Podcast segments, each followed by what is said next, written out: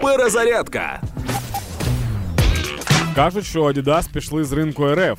І не просто пішли, а не заплатили 10 мільярдів податків. Оп. Окрім того, вони ну окрім того, там є люди, які жаліються, що їм не випла- не виплачують зарплатню, тобто ті, хто працювали в Adidas. Чи можна вважати, що Adidas гопнув росіян? Е, Я думаю, що це можна вважати єдиним нормальним пацанським китком, який був.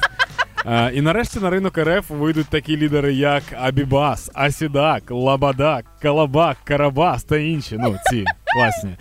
І прикол, знаєш, в чому? В тому, що навіть імпортозаміщення не потрібно, тому що воно було зроблено вже декілька років тому. Просто хтось додав четверту полоску і все.